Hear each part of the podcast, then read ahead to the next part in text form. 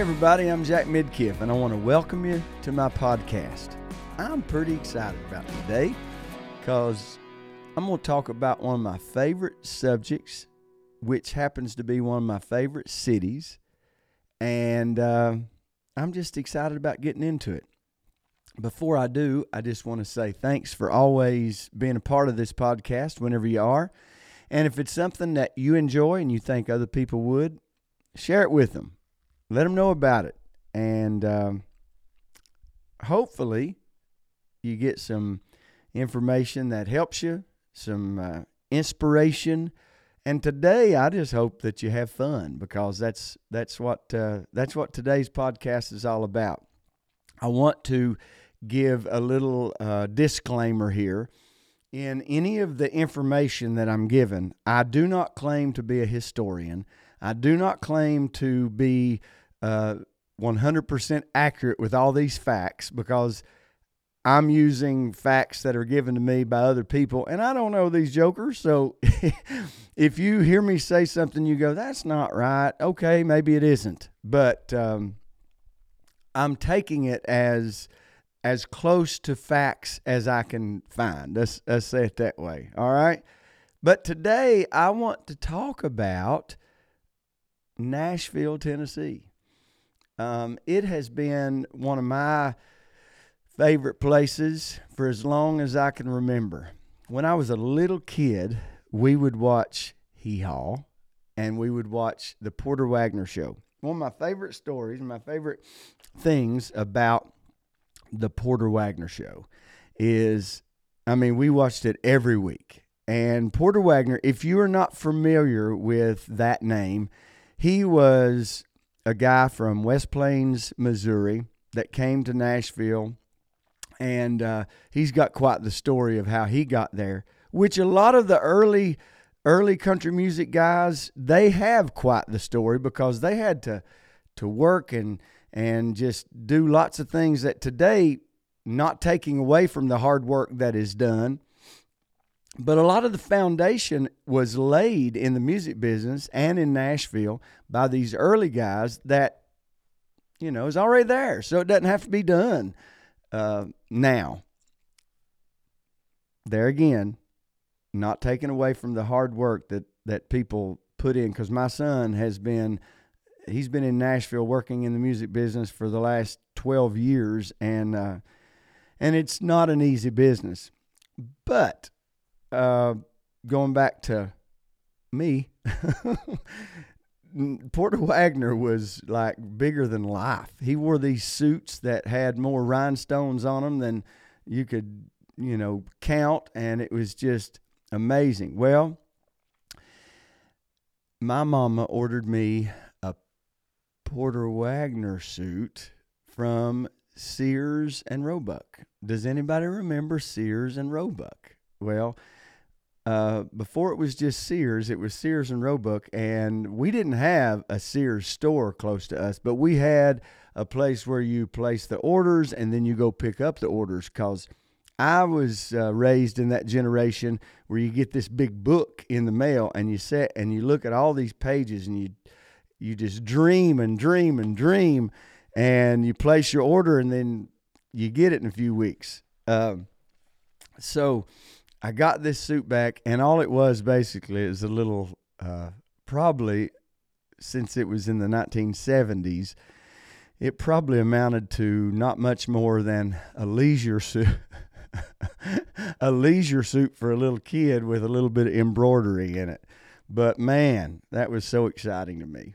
That's one of my first memories of being excited about the music business. And I didn't even realize the depth of my love, the depth that my love would be, or I would have, how I need to say that, in my life for country music and Nashville, Tennessee. But um, I want to give just a little history about the, the city itself. And I found this. Uh, I just Googled it. So if you want to find any of these facts, uh, just just Google it. I even look at my look at my uh, mug. I love to collect mugs, and my mug says Opryland U S A. But um, in Nashville, or when Nashville started, And I'm not gonna I'm not gonna be real heavy in these kind of facts, so don't get too bored. But it says the first settlers. I found this interesting, however, because Fort Nashborough is still there. The little the little log cabin is actually still there. The first settlers in what is known now as Nashville were Indians of the Mississippi uh, Mississippian culture who lived in the area about one thousand to fourteen hundred A D. They raised corn, made great earthen mo- uh, mounds, painted beautiful pottery, then um, mysteriously disappeared, it said.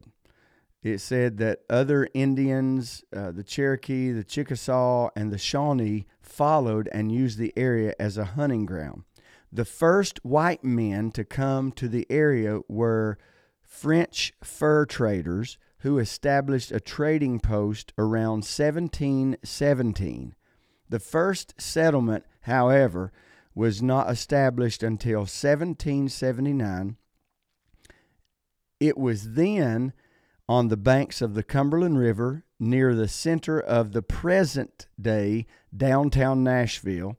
Then a band of pioneers led by the Englishman James Robertson. And if you are in or around or ever been to Nashville, that's a familiar name because there's a James Robertson Parkway. The Englishman James Robertson cleared the land and built a log stockade. This was Fort Nashborough, named in honor of General Francis Nash, who won a claim in the new community that was then part of North Carolina. In seventeen eighty-four, the community's name was changed from Nashborough to Nashville. And uh, as I said, that little that little fort, uh, Nashborough, is still right on the Cumberland River banks down there, and it's right beside of First Avenue. So uh, my house in Nashville is off of um, Lebanon Pike, which turns into First Avenue.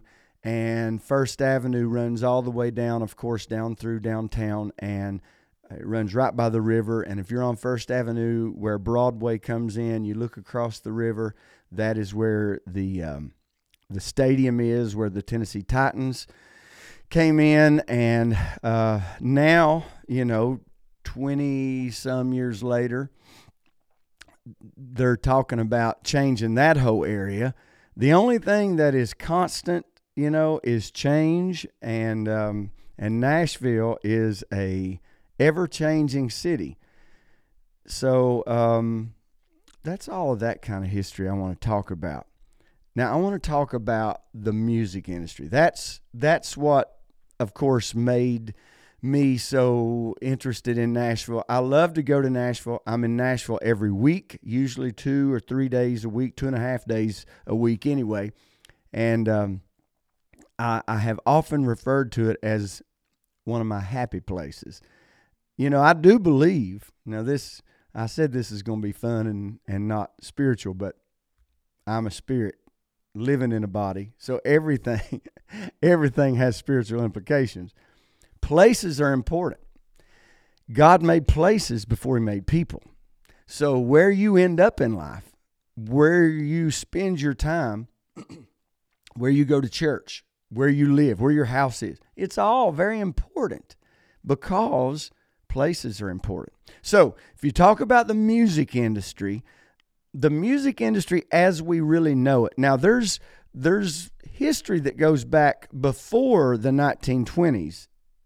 As a matter of fact, um, I think I read on here a while ago, the Fisk Jubilee Singers were in Nashville um in like the eighteen hundreds, maybe? Uh, okay, here we go. The story begins in the eighteen seventies with the Fisk Jubilee Singers, a vocal group from Nashville, Nashville's Fisk University, composed in, entirely of freed black slaves. The Fisk Jubilee Singers adopted the operatic singing style of the day to sing uh, Negro spirituals. They were wildly popular and not only toured the United States, but also Europe with their uniquely American sound. And this is pretty amazing right here. It was after a concert attended by none other than Queen Victoria of Great Britain that Her Highness reportedly addressed the singers and said, "You must come from the Music City." That's pretty That's pretty phenomenal to me. So, um, the name Music City obviously goes farther back than just the nineteen twenties. However, I am not that familiar with um, other music genres. And there again, I'm going to say this.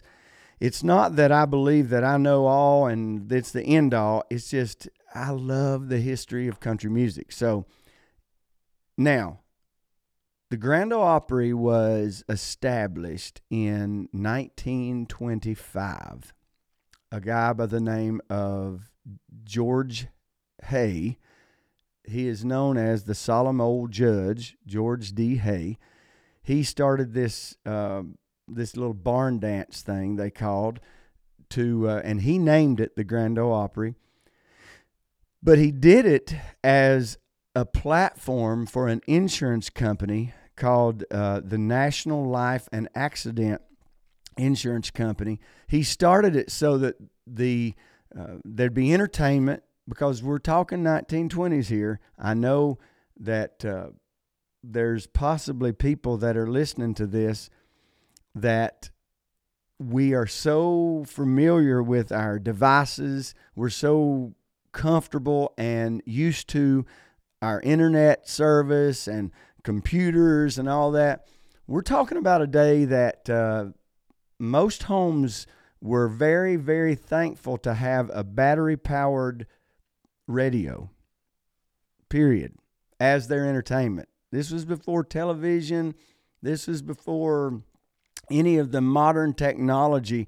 And they would gather around a radio once a week for their entertainment. And we are entertained twenty-four hours a day, seven days a week now. Not complaining about that, but I'm just saying you have to, to understand this and really get the appreciation for it. You have to remember what they went through just to be on the radio. But it says that um, in nineteen twenty-five, the National Life and Accident Insurance Company had the idea of launching a radio station to promote its business, and they called it W S M. Now, the reason they called it W S M, which W S M radio and television, I think the television station is W S M V in Nashville, but they still use those call letters today. And what that actually stands for is We Shield Millions. So this was birthed completely as an advertisement campaign. It was nothing more, nothing less than to be able to get people to to buy their insurance. And so they started they started calling it W S M, and um, let's see, it says Saturday nights were at, so this radio station was formed to sell insurance. And then it says Saturday nights were reserved for the W S M barn dance. And uh, it says that it was an evening of live and lively country music. And now it's not in this, but I know I heard just uh, not too long ago something I was listening to. They were talking about how um, George Hay would name the the people who come on, and it was there was one entertainer. His name was Uncle Dave Macon. I think he was from the like Murfreesboro area, now what we call Murfreesboro, and uh, he was a banjo player, and they said that. He, uh, I know who I was listening to. I was listening to Roy Acuff and Grant Turner on an old interview not too long ago, and they were saying that that uh, Dave Macon was this very uh, funny, lively character, and they also said that the longer the show went, the funnier and the happier and the more lively he got, because in his banjo case, he also would always carry in a little bottle. And so they were talking about, he was one of the very first entertainers. And but George D. Hay would name these people the fruit jar drinkers, and uh, all, I don't even remember now, but just very primitive, very, very primitive, but just the desire to have fun. Um, but in nineteen twenty-five, they started that, and then in um, and they started having it, I believe, let's see if it says this, it said W S M built a auditorium because they were having it in the uh, in the insurance building, I think, to start with. And people started coming, and, and the crowd started growing. And it says in nineteen twenty-seven, um, they had built a building, and the weekly program was officially named the Grand Ole Opry. Now, I'm gonna, I'm gonna, I'm gonna share a little pet peeve I have. I hear people, even in the business, calling the calling the Grand Ole Opry the Grand Old Opry. It doesn't have a D. It's not old. It's not Grand Old Opry. It's Grand Ole, O L E Opry. Now, what that matters? Nothing other than respect to the the establishment. So in nineteen thirty-two, W S M got a brand new antenna, the tallest in North America at the time, and Uh, and broadcast fifty thousand watt clear channel signal that every home in America, coast to coast. Now, you think about that. From coast to coast, every home in America could pick up this signal in nineteen thirty-two. Wow. Today, there's so much going on. It it that also speaks to the population. That speaks to, you know, a lot of different things that are now implemented into our society that wasn't then. It was so much more rural then. And here's another thing. You start talking about the seventeen hundreds, and it, we even initially talked about one thousand uh, A D up to fourteen hundred. And you think, man, that's a long time ago, which it was. It was hundreds of years ago. But you think about, in the scheme of things, in the scheme of life, we're not talking, especially in the early twenties. Um, I mean, there's probably, no doubt, that's less than one hundred years ago. Even at nineteen twenty-five, we're recording this in in uh, two thousand twenty-two, so less than one hundred years ago, there's people still alive today that was around. So technology, here's my point, technology and the way we get this stuff is so different and so much better today. It really is.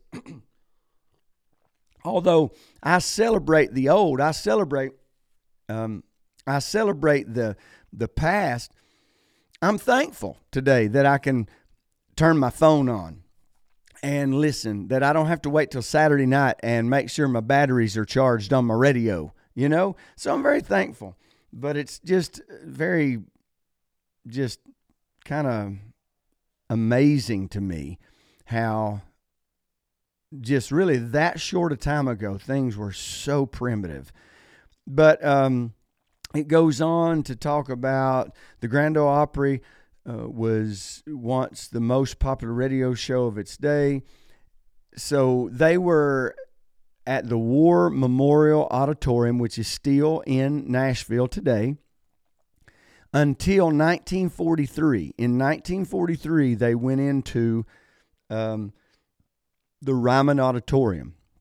The Ryman Auditorium, now I do not have this history pulled up, so I'm just going to pull it out of my my personal file here and uh, in my in my my brain, and just share with you what I know about it. So I may not have all the dates, but the Ryman Auditorium was built by a a, um, a, a businessman that traveled up and down the river, and I think that's one of the main reasons, no doubt, that Nashville was established where it was, because the Cumberland River was one of the the main uh, channels that people traveled on of that day. And so um, he was a riverboat captain, and his name was uh, Ryman, and his name absolutely escapes me. His first name escapes me, and I apologize about that. But Mister Ryman built this church, and they started having church in this building. Well, in nineteen forty-three, they started having the Grand Ole Opry in the Ryman Auditorium, which was a former church. It was a former tabernacle. And I heard uh, in the interview that I was just referring to a few minutes ago, I heard Roy Acuff say, because he was there when they started having, he was already in Nashville, and he's from uh, the East Tennessee area. He said they moved into the Ryman Auditorium in nineteen forty-three, he said, and we stayed too long. Now, I don't really know everything that he meant by that, but I do know that it started, the the, the Grand Ole Opry that started in nineteen twenty-five went to a couple different locations until nineteen forty-three, and then they went into the Ryman Auditorium. From nineteen forty-three until nineteen seventy-four, they were in the Ryman Auditorium, and I've heard so many stories about how it got so hot and the crowds had grown so exponentially that they literally couldn't hardly get in the door, and it was just really miserable by the time the early seventies. Because if, if you think about the early seventies, we were getting into an era where people were having air conditioning in their home. And today that seems so odd to say they had air conditioning, because everybody does. Well, back in that day, they did not. In the forties, probably very few homes actually had air conditioning.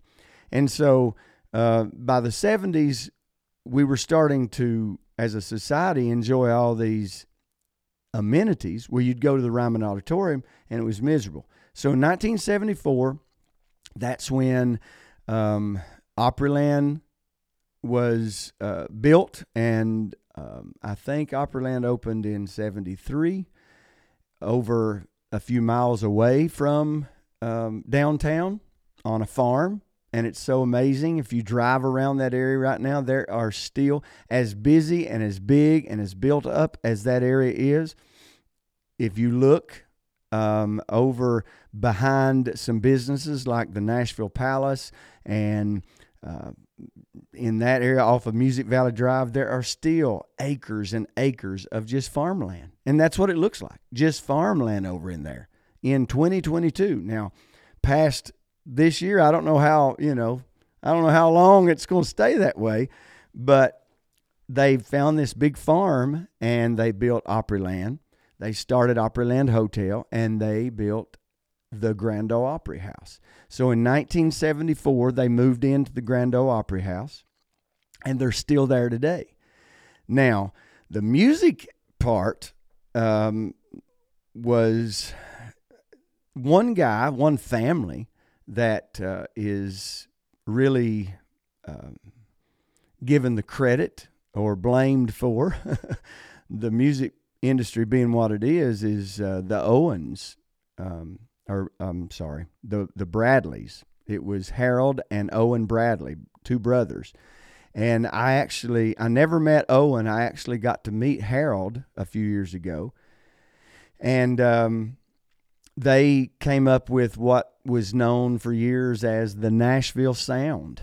And uh, it's just amazing to me the progress that has come and that has the changes that has happened in the music industry. I personally, I love old country music. I also love new country music.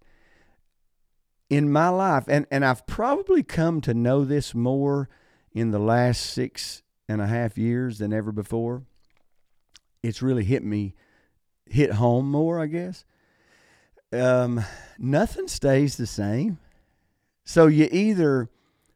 you flow with change and you become better too, or you get stuck. And this is not just music, it's in life. You either you either flow with the progression of life or you get stuck. and you miss out. And so as much as I love traditional country music, quite frankly, I get embarrassed a little sometimes when uh, people start talking about new acts and new people, because in my most of my life, I've always been so up on the newest, the, but um, I'm not so much as versed in the new stuff as I am the older stuff today, but I still celebrate all the new artists. I celebrate the the new sound. You know what? You don't have to be, it doesn't have to be your favorite for you to celebrate other people. And that's, there again, not just in music. But um, I just want to tell you that Nashville is a place that has, just in the last uh, probably ten, twelve years at least, because as I said, that's how long my son has officially lived in Nashville. I told him one day, I was on the phone with him and I said, you know what? If I didn't know where I was right now, I would not know where I am right now. Meaning, there has been so much change in the city just in the last few recent years, because now, and I don't, there again, I don't know how legitimate this is. I've just been told this, but I was told a few years ago that Nashville was officially named an It City. Well, what that means, the way I understand it, is it used to be that Nash, people would go to Nashville for a specific reason, maybe whether it was Opryland or the Grand Ole Opry. Or now people go to Nashville just to be in Nashville because the city is so diverse. The city has so many things going. Now, I will tell you, being a huge country music uh, fan of all the stars that I grew up on, uh, it irritates me a little bit that they have ripped apart Music Row, because this city that was built, uh, the fame of this city that was primarily built on music and around music, the history of it is that back in the fifties and sixties and seventies, even eighties, I can remember in the eighties I would drive down through there and you didn't see high-rise buildings like you do today. You saw little houses on sixteenth, seventeenth, Uh, Division Street, uh, Demumbrian, all those streets, you would see little houses. And out in the yard of those little houses, you would see Warner Brothers Records or uh, Liberty Records or C B S Records or uh, Universal Publishing. Or yeah, I don't think it was Universal at that time, but that's a, a large publishing company today. But uh, you'd see all these little signs because the business was started by people with a passion, more passion than money, more passion than notoriety, and because it was good, it just has grown and grown. And it's been said that Nashville is actually now the songwriter capital of the world. It's not just about country music. It's not just about one style or one genre. It's a plethora. I love that idea. I love when people come together from different backgrounds and, and make good things. But me, old Jack, the old country music fan here inside of me, goes, why couldn't you use all that other land and leave Music Row area alone? Um, there, at one time, there was literally dozens of little recording studios up and down uh, sixteenth Avenue, um,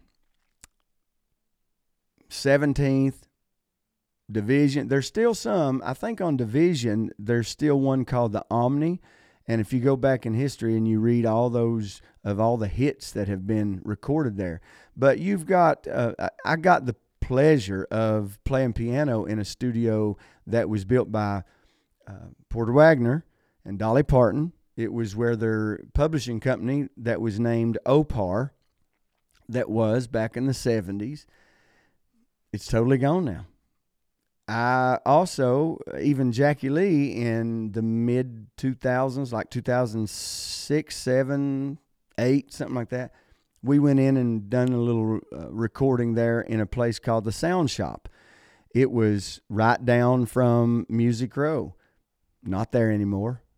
uh, Brooks and Dunn, and that's just one, but just tons and tons of country music artists from the eighties and nineties had recorded in that studio. That studio is completely gone now, and there's a high-rise. So the history of Nashville has been changed, or the history hasn't, but the landscape of Nashville has been changed so much, but it's still one of the most exciting places on the earth to me.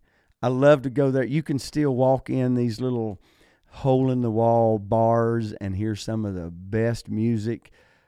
Um, it was said one time that the reason Nashville is so special is, you know, you've got all these little towns, and usually, especially as it was a few years ago, in these little bitty towns, you've got one or two people that really stand out. They're great musicians or great singers, and, and they'll win the, the county talent show or whatever. Just think about all the little towns in America, and now, now are from around the world, but the best of the best all moved to Nashville. So Nashville is a place where some of the most talented people in the world still live uh, and make music, and now industry, not just music. But anyway, I hope that some of this history today, I, I feel like I maybe rambled just a little bit, but I hope that uh, you've enjoyed it. And uh, if you're looking for a place to go spend a few days, go to Nashville. And I love it so much, I bought a house there. And uh, I've lived in Nashville a couple different times through the years when I was younger. And, and so it's just a special place to me. We're actually, I'll go ahead and make this announcement, in uh, the church that I pastor, High Praises Church. We're actually talking to different uh, real estate people right now. We are going to be opening a campus in Nashville really soon. And so uh, Nashville is a special place because I understand, it's a special place to me because I understand people go there with dreams. They go there with aspirations. And it's not always the easiest business to, to break into. It's not always, you know, the, the more competitive it gets, the the more heartbreak can happen. And I think one of the reasons that I have such a desire to be there is in a city where so many dreams can come true is also a place where Satan can really um, shatter someone's self-esteem, just make them so depressed. And I want them to know that, and, and I want to be, I just feel the Lord has placed this. It's even, it, it was even prophesied to me back in, you know, the early two thousands before I even really thought about having a church in Nashville. Um, although the, the dream and desire's now been there for at least fifteen years.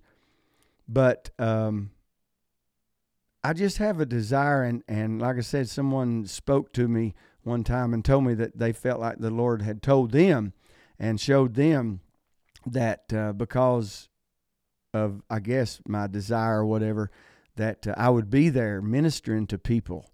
And um, I just I just believe that no matter where you are in life, because a lot of people that have had a lot of big success and then they haven't conditioned their mind to be stable when that glitz and glamour fades away, it can really be damaging to them. So I want to help people get a strong foundation in Christ. So whatever you do, whether it's sing country music, you're a C E O of a company, you wash cars, whatever, at the end of the day, your foundation is in Christ alone. And so uh, Nashville's a great place, a wonderful place. They've got a lot of hot chicken. I don't eat chicken anymore, but they got a lot of hot chicken. So go get you some hot chicken. Hey, I'm Jack Midkiff. Thank you for being a part of this podcast, and I'll see you next time.